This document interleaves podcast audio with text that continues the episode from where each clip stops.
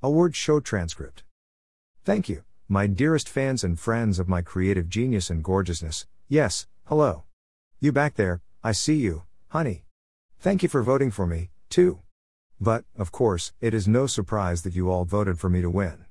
I mean, certainly, really, who else would win? Anyway, I'm doing well. Thanks. Wow, this handsome trophy is going to make a great paperweight. So, I am perfect and you are all my followers. At least no one is confused with the hierarchy of brilliance. Hmm, what to say? Actually, I'll just answer a question or two. You.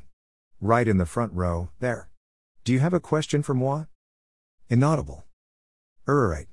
Great question.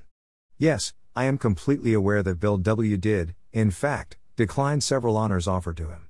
For example, Yale University offered up the degree of Doctor of Law and Bill W. declined it for reasons of anonymity and also because he thought AA as a whole should receive the credit, not just him. Um, and a couple other prestigious honors he declined. Yeah. Look, let's cut to the meat here. Just because back in 1960 someone from New York contacted Bill W. about the possibility of a Nobel Prize, and Bill said that the award would have to cite Alcoholics Anonymous and not him, doesn't mean that I am required to humble my ego and do that same thing. And that's great that the money from a different prize was pre declined from the General Service Board of AA in 1986 when a proposal to nominate AA for the Nobel Prize was presented. Yeah, good for them.